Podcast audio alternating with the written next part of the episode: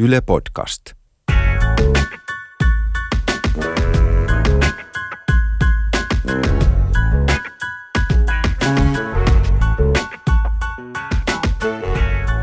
Aivan hito, hito, hito, hito hyviä hittejä. Mainostettiin joskus takavuosina eräällä kanavalla. Mutta tänään Särren kanssa keskitytään rap-hitteihin, eli mitä on syönyt hip-hop-musiikin ne suurimmat, tunnettuimmat anthemit.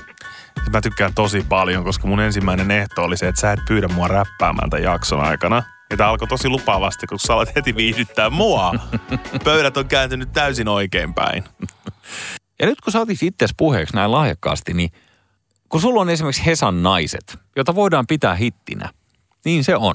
Sun tunnetuin leka on Hesan naiset. Niin sanois mulle, että kuinka monta kertaa, kun sä oot skrivannut uutta, niin oot miettinyt, että ei hittoa, että olisipa hienoa, jos pystyisi tekemään sellaisen, että pitäisikö puhua Espoon naisista välillä tai... Mä en tässä vitsaile, mutta mä kysyn sulta ihan tosissaan. Mun omalla kohdalla se ei ehkä ole ollut niin semmoinen, että koska mulla on ollut näitä muitakin hustleja niin sanotusti, että on ollut tätä moguloitumista tässä vahvasti käynnissä, niin mä en ollut niin riippuvainen siitä. Mutta totta kai se hitti aina asettaa semmoisen tietynlaisen katon sille touhulle, että tässä kohtaa on käyty. Ja mitä sitten seuraavaksi, niin se määrittyy aika paljon sen pohjalta, että sit haluatko lähteä niinku ylittää sitä rajaa vai haluatko lähteä jotenkin tukea sitä vai, vai mitä. Mä, mä tiedän siitä biisistä, että se on kyllä kirjoitettu tosi huolellisesti ja siinä on otettu huomioon jokainen sana ja lause ja kaikki on tehty todella niin kuin artesaanin meiningillä oikein väännetty ja tiedätkö, ruuvattu sitä juhlamokkaa sinne puristimiin. No just tämän tyyppistä. Koska jotkut biisten syntyy aika spontaanisti, mutta kyllä niissä on jotain noissa hiteissä. Kyllä mä luulen, että ne on niin kuin osittain tosi spontaaneja ja luovia, mutta osittain niitä pitää myös hieno säätää, että niissä kaikki kestää sen pitkän käytön. Swaden Brett Anderson joskus sanoi, että kun jengi itki hänen päihteiden käytöstä, niin hän vaan lohkasi, että mitä väliä paljon hän käyttää heroinia niin kauan, kun hän tekee hyviä biisejä. Tämä on mun lempiräppiohjelma ikinä. Tässä puhutaan Swadesta heti alussa. Ihan mahtava. Ja tuli tuosta mitä väliä mieleen, että Evil Stöllä, tällä hetkellä jo aika tunnetulla räppärillä, niin oli freestyleissä aikoinaan sellainen, kun improiltiin jossain, niin sillä oli aina semmoinen vakio koukku, mihin se palasi sen freestylessa. Että se mielestä väliä sanan kanssa, kun sanoit mitä väliä, niin ei rimmaa mikään. Kunnes sä tajusit Caliin, Kaliforniaan, niin sitten se oli aina, että ei mitään väliä. Evistö muuttaa Caliin. Mutta kun puhutaan hokemista, niin tähän tarvitaan oikeasti vähän lisää isoa silmää. Meidän on pakko ottaa se niinku kurlinkiekkojen kukista ja ykkösleka magneetti, Suomen komeetta, kirkkain tähti taivaalta, J V G ja sieltä Jare, eli coachi, kertoo, että mikä J V G:n biisissä on se, mikä hänen omasta mielestään on toiminut sika hyvin. Tärkeä osa meillä aina on ollut, että puukin se läppä, niin se on jotenkin ollut hyvä. Ja semmoinen ehkä alkuun varsinkin semmoinen niin kuin läppä, joka on jo jäänyt jossain meidän kaveriporukoista elämään. Ja niistä on lähtenyt moni meidän niin kuin biisi, että ne on niin kuin autenttisen kuulosia, tai se kuulostaa niin kuin sulta myös. Eli ollaan luotettu johonkin sellaiseen, mikä on osoittautunut kaveriporukassa toimivaksi vitsiksi. Ja tämä on varmaan sillä lailla aika niin kuin... Voisin kuvitella, vaikka en ole ikinä yhtään laulua elässäni kirjoittanut, että tämä on sinänsä aika toimiva tällainen koelaboratorio. Tämä on mua kaveriporukkaa, että jos jotain hauskaa siinä nyt keksi, eikö kummelit tehdä tätä vähän samaa jossain vaiheessa? Että... Se on vähän samaa, mutta mekin ollaan joskus puhuttu sunkaan, kun me ollaan vaihdettu ajatuksia tästä viihdebisneksestä. Että se on niin eri asia, että kaikkien kaveripiireistä löytyy niitä iskeviä tarinankertojia, niitä tyyppejä, mutta sitten kun ne heittää johonkin tiettyihin raameihin, niin se ei yhtäkkiä kannakaan enää se läppä. Että se tiettyyn pisteeseen riittää ja tiettyä ehkä ei. Ja sitten toinen, mikä tulee mieleen, niin Suomessa räppi on lähtenyt kuitenkin niin undergroundista, että se ei edes kauaa ole ollut, kun räpillä on ollut pääsyä tuonne poplistoille. Et se on ollut tosi lyhyt aikakausi. Niin se on ollut ihan hauska elää se läpi se vaihe, missä tavallaan ihmiset, jotka ei ole koskaan ajatellutkaan yhtään näitä osa-alueita niiden biiseissä, että mit, mitä kertsiin tehdään tai miten saadaan siihen enemmän kuulijoita, niin yhtäkkiä ikään kuin alkaakin semmoinen vaihe, että jengi vähän niin kuin haistaa rahan. Toi, mitä sä sanoit siitä, että on aika uutta, että hip-hop-musiikki on täyttänyt tällä tavalla näitä levylistoja, niin tuli vaan mieleen, että että se ei liene sattumaa, että se on nimenomaan rap, joka ensimmäisenä täytti Olympiastadioniin. Tai nyt jos puhutaan vaikka J V G:stä, niin se ei varmaan mikään sattumaa, että nuo kaverit on niin kuin vuosi toisensa jälkeen, levy toisensa jälkeen, niin, niin tota, täyttänyt noita isoimpia areenoita Suomessa. Mä luulen, että rapin nousussa on täytynyt tapahtua tosi monta asiaa samaan aikaan, ja siinä on ollut just se, että me ollaan jääty pois siitä skandinaavisesta kehityksestä, missä Ruotsi ja Norja ja Tanska on leikkinyt keskenään ja vaihtanut artisteja vähän aikaisemmin. Ja meillä on tapahtunut vähän sama kuin Puolalla kävi Saksan kanssa, että tosi oma kielialue, ja sitten kun se räjähtää se räppi, niin se räjähtää tosi isosti ja kasvaa siellä maan sisällä, ja sitten tulee niitä stadionkeikkoja ja niitä isoja juttuja. Ja joo, ja tarkoitan tässä vaan sitä, että jos tällaiset suomalaiset kansallisromanttiset musiikkityylit, niin kuin tango tai vaikka suomi-rock tai näin, niin ne on ollut olemassa kuitenkin niin pitkään genreinä, että niiden sisältä on vaikea ollut löytää sellaista vipuvartta, mikä olisi niin kuin heittänyt sen tohon stadion luokkaan, niin kuin me viime tuotantokaudellakin juteltiin. Mm. Niin et, tätä mä tarkoitan, että se ei ole niin kuin sattumaa, että se on nimenomaan rap. Että kun se nousu on ollut niinku huikeeta, niin tavallaan se on katapultanut sen sinne. Ilman muuta. Ja se on vaan tosi toimivaa musaa. Siis se on niin helppoa. Kaikki voi taputtaa sitä messissä ja se menee sille ekspertille, mutta se menee myös sille tavikselle. Mutta sitten mennäänkin varmaan seuraavaan vaiheeseen, kun pitää saada se rytmi jotenkin natsaa siihen hokemaan. Eihän kaikista meidänkään biiseissä, mitä tehdään, niin ne vaan aina nekään natsaa. Vaikka on hyvä läppä ja hyvä träkki, niin ei ne vältsyy vaan, että pari kertaa ollaan, kun ollaan saatu joku biitti ja oltu, että damn, että tästä tulee hitti ja sitten meillä on joku läppä siihen. Mutta sitten siitä ei vaan saada niinku hyvää biisiä tehtyä. Vähän hansi hommaakin se välillä on. Hansi hommi, hansi hommi. Joo, että siinä on hyvä arvailla aina ja olla vaikka kuinka tieteellinen, mutta se on, se on tosi vaikeeta. Räpissä on kuitenkin se, että sanoilla on ihan järjettömän iso merkitys, ja jos sä saat rytmitetty jonkun hauskan hokeman, niin silloin on jo paljon parempi mahdollisuus onnistua, mutta tuo rytmitys on sitten paljon vaikeampi, että milloin se menee tukkoon, kun rapissa on niin paljon enemmän sanoja kuin popissa. Mm-hmm. Et popissa muutama I love you, bye bye, sana soljuu siellä kivasti, ja sitten tulee kertsi, mutta kun rapissa on niin järjetön määrä, nykyään modernissa ehkä vähän vähemmän, niin toi on tosi tärkeä toi niinku sanojen ja sen, sen biisin mätsääminen keskenään.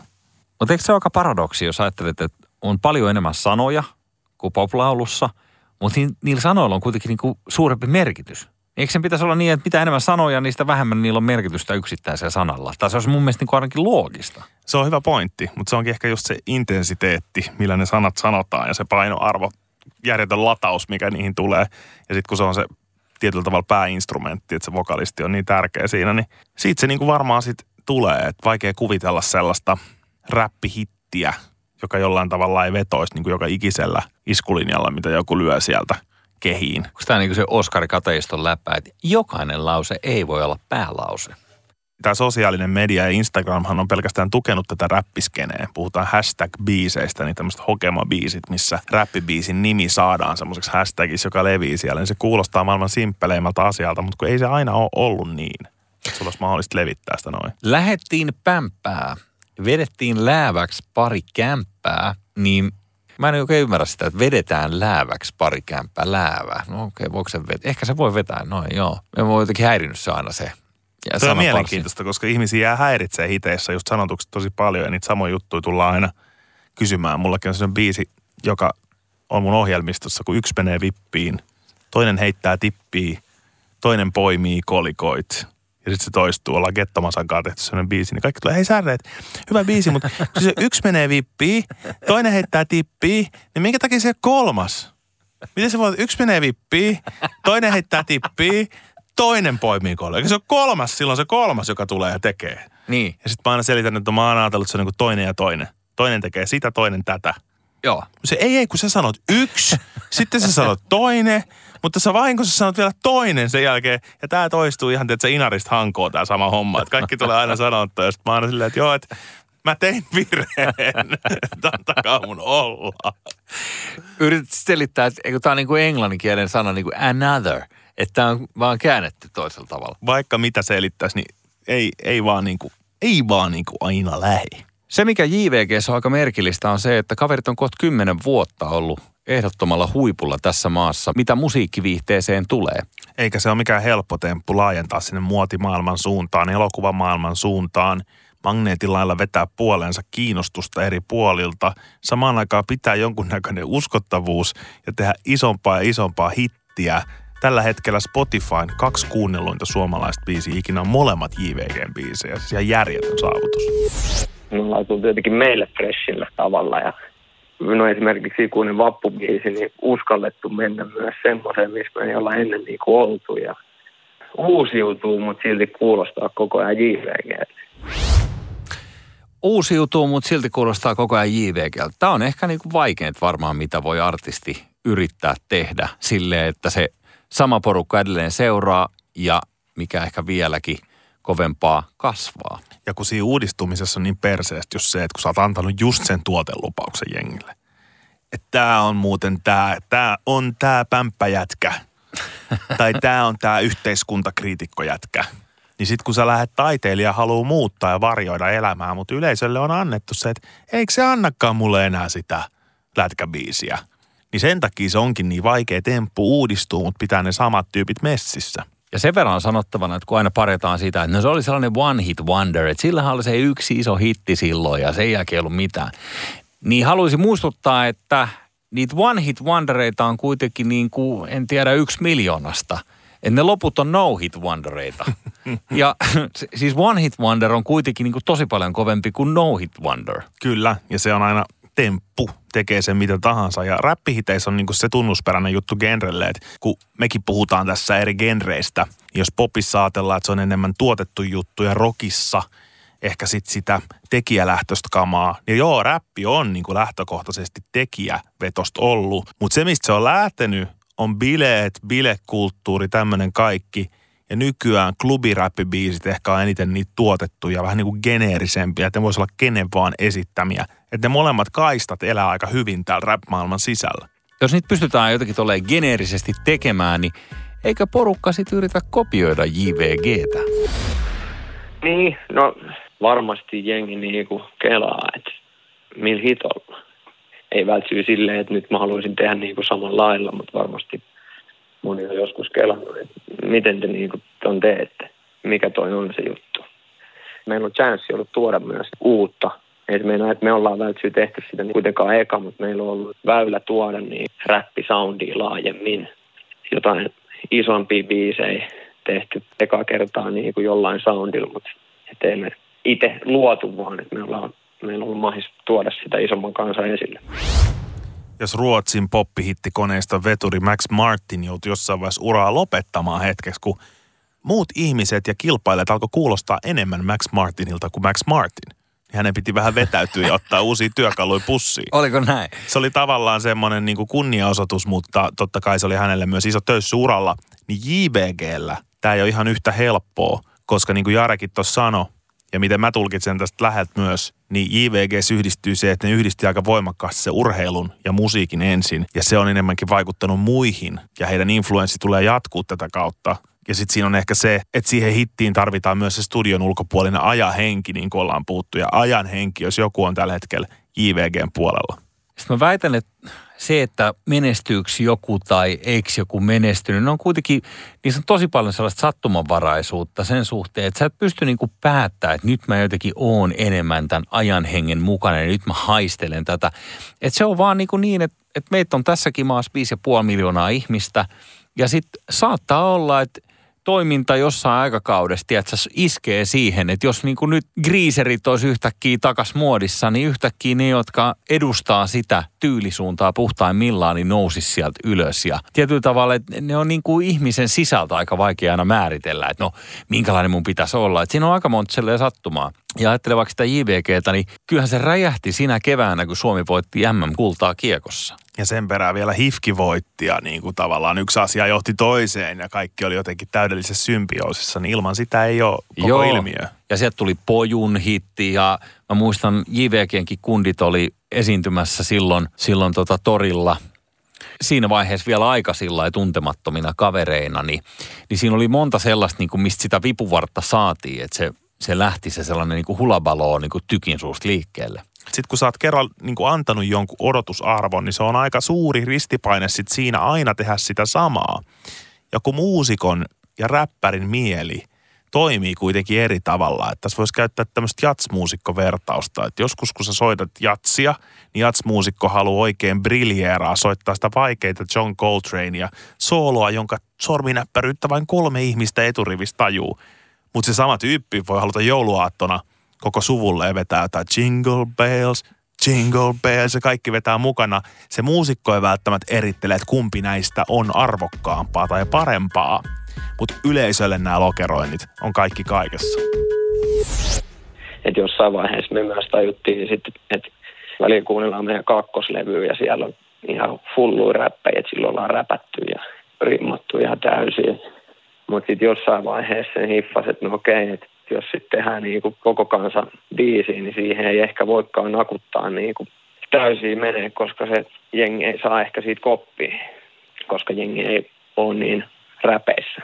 Jengi dikkaa bailaa sitä kertosäettä ja laulaa sitä messissä.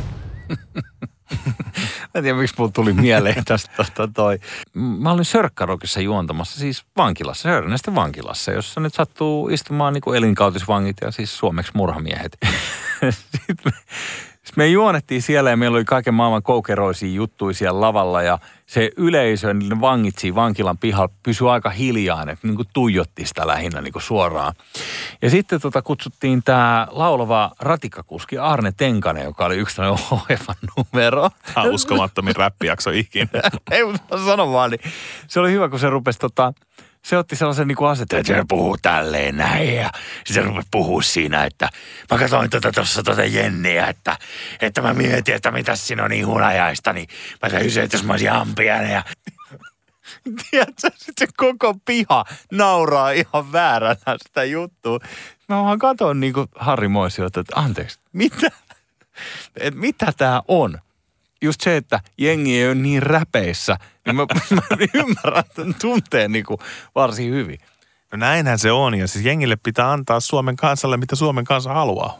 Ja silloin räppärit on elänyt just ton murroksen, että kun räppihitti tarkoitti ihan eri asiaa jossain pienellä underground-klubilla, missä kaksisataa ihmistä, niin siellä voi olla jo tietyn aikakauden hitti. Mutta samalla kun räppi kasvaa, niin myös se hitin määritelmä muuttuu. Että yhtäkkiä hitiltä odotetaan tiettyjä asioita, siinä pitää olla ne... samat voimasoinnut ja siinä pitää olla sellaista tiettyä hoilausefektiä, että koko kansa voi niin kuin päästää niitä syviä tuntojaan siihen mukaan. Heikelä ja Särre viihteellä toisen tuotantokauden aikana me jututetaan myös Pyhimystä. Ja tota, Pyhimys sanoo, että tämä on tällainen globaali ilmiö, tämä räpin niin kuin hidastuminen tai tällainen niin kuin yksinkertaistaminen, että ettei tungeta ihan niin täyteen kaikkea samalla tavalla kuin ehkä aikaisemmin just sen takia, että jengin on helpompi seurata sitä. Et siinä mielessä tämä ei ole pelkästään Suomessa tai J V G:llä tämä havainto, vaan tämä on tehty ilmeisesti ympäri maailmaa. Joo, se on totta. Ihmiset haluaa räppihitiltä enemmän semmoista tietynlaista waveia, movementtia, aaltoa, semmoista fiilistä. Et sillä on tietyllä tavalla käynyt vähän sama kuin mitä rockille kävi aikoinaan, että ne sanat menetti merkityksensä ja siitä tuli rokkaamista. Eli sitä ooh baby, oh yeah, let's go, wow, wow. Niin räpissä on vähän sama nyt, että si- siinä niinku ei enää niinku sanoilla räpätä, vaan räpätään. Että on räppikeikoilla moshpittejä ja pirun sormet ilmassa. Mutta vielä me tivattiin tuossa Jarelta, että... voiko tätä teidän hommaa kopioida, kun niin moni tuntuu sitä kuitenkin ehkä haluavan? En mä tiedä, ollaanko me ikinä sitä mitenkään niin kuin skagattu sitä, että joku alkaisi niin kopioimaan. Ja, ja jengi kuitenkin haistaa tommosenkin aika iisisti sit silleen musiikin kuluttaja. Meikin on niin, ollut, niin paljon ollut eri soundia ja pystyykö semmoista lähteen kopioimaan silleen sitä niin kuin meininkiä tai sitä, että pystyt sä niin kuin feikkaa sitä. Pystyykö sitä sun mielestä Särre veikkaa? No mun mielestä se on niin, että sitä tavallaan pystyy kopioimaan siinä mielessä, että J V G-vaikutus on tosi suuri. Kyllä heidän jälkeen Suomessa räpätään jääkiekosta paljon enemmän ja pidetään jääkiekko-pelipaitoja paljon enemmän päällä keikkalavoilla. Ihan todellakin siinä mielessä niin kuin kopioidaan. Sitä voi ajatella myös vaikutuksena, mutta ei, ei tota kruunua kyllä pysty tosta ihan noin vaan viemään. Oliko Profeetat, eli Cheek ja Ela, niin onko se vastaveto sun mielestä J V G:lle? Mä tiedän, se vastaveto voidaan ajatella. Tai ne, siis yrittääkö, onko se ajatellut niin, että duona he sais samanlaista aikaiseksi, mitä J V G tekee? Mä en näe tota yhteyttä. Mä koen, että ne on itse asiassa ihan eri bändejä. että ehkä niin kuin Cheek ja Elastine on kuitenkin niin pitkään ollut gameissä ja tehnyt sitä omaa uraa, että se on enemmän siihen niin kuin nuoreen ja ympärillä olevaan sukupolveen vaikuttanut tuon J V G:n influenssiin. Mutta se, mitä J V G on niin kuin mestarillisesti tehnyt, niin ne on kyllä aika hyvin onnistunut luomaan ton suomalaisen räppihitin. Että se räppihitti on olemassa siellä räppiklubilla, mutta se on olemassa myös siellä Hartwell areenalla. Että se on semmoinen temppu, jota varmaan katsotaan vielä myöhemmin taaksepäin. Että mites nuo jätkät itse asiassa ton tekikään? Joo, ja jos miettii sitä, että mikä tuotantokoneisto J V G:llä on ton takana ja mitä kaikkea potkua ne on saanut niihin kertseihin, kuinka hienoja on jotkut, kyllä täällä tarkenee, niin kuin kuinka täydellinen popkertsi se on, mikä siinä biisissä on, niin iso kiittäminen siitäkin on esimerkiksi Teemu Brunilaa, joka tunnetaan ehkä aikaisemmin siitä The Crash-yhtyeestä ja vähän, vähän niin kuin sellaista naukuvasta laulusta, niin hänhän on se solisti siinä, joka sen kertsin huutaa. Kyllä, ja tämä kyseinen tarkenee biisi oli jenkkiräppäri Flow Riderlle. Ilmeisesti ollut varattu noin vuoden verran tämä biitti, kunnes sitten se päätyi jotenkin Suomeen J V G:n käyttöön. Ja J V G:lle myös isot pisteet ennakkoluulottomuudesta, että jos joku muu olisi, tai The Crash, että se ei tainnut ihan olla meidän ja bla bla bla. Joo. Vaan J V G on koko ajan ennakkoluulottomasti myöskin ottanut lisää jengiä mukaan tuohon niiden bileisiin. Ja mä väitän, että se on yksi niiden menestyksen resepti.